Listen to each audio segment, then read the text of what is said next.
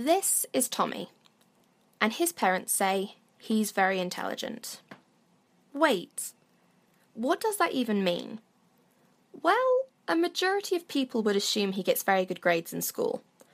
But even though this is a sign of intelligence, it isn't the only defining factor of what makes someone smart. IQ tests, for instance, are a common way to test intelligence, but most of these tests examine proficiency in spatial, verbal, or mathematical intelligence. American psychologist Howard Gardner thought this was strange, as there are many ways people can be intelligent. He then developed his theory of multiple intelligences, which describes nine areas where people can be proficient. Number one, naturalist intelligence. Another day is here, and you're ready for it. What to wear? Check. Breakfast, lunch, and dinner? Check.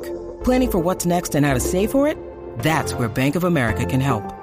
For your financial to dos, Bank of America has experts ready to help get you closer to your goals. Get started at one of our local financial centers or 24 7 in our mobile banking app. Find a location near you at bankofamerica.com slash talk to us. What would you like the power to do? Mobile banking requires downloading the app and is only available for select devices. Message and data rates may apply. Bank of America and a member FDIC. When you need mealtime inspiration, it's worth shopping Kroger, where you'll find over 30,000 mouthwatering choices that excite your inner foodie. And no matter what tasty choice you make, you'll enjoy our everyday low prices, plus extra ways to save, like digital coupons worth over $600 each week. You can also save up to $1 off per gallon at the pump with fuel points. More savings and more inspiring flavors make shopping Kroger worth it every time. Kroger, fresh for everyone. Fuel restrictions apply. Think of Katniss Everdeen from The Hunger Games, Chuck Noland from Castaway, and Julie from Julie of the Wolves. With a keen eye to detail and easily noticing changes in their surroundings, people with high naturalist intelligence will be very good at surviving in the wild.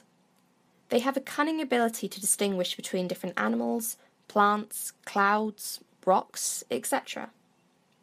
In today's modern world, they are able to distinguish between different kinds of makeup, cars, smartphones, and other items. Number two, musical intelligence. Having a high musical intelligence indicates you're very good at things to do with sounds. These can include characteristics such as rhythm, tone, and pitch. If you've got a high musical intelligence, you're good at recognizing, creating, and reproducing music. You might even have a high mathematical intelligence too, as these two things often involve similar thought processes.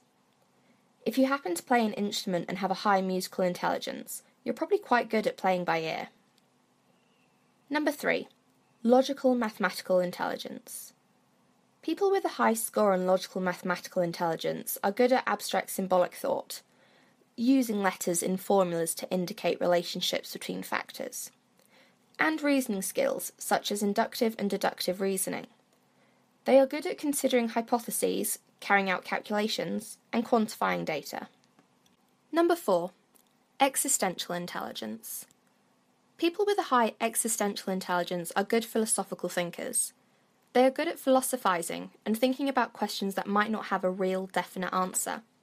They have a sensitivity towards the deeper questions of life and like challenging related concepts. They're not easily confused by their own feelings. Number five, interpersonal intelligence.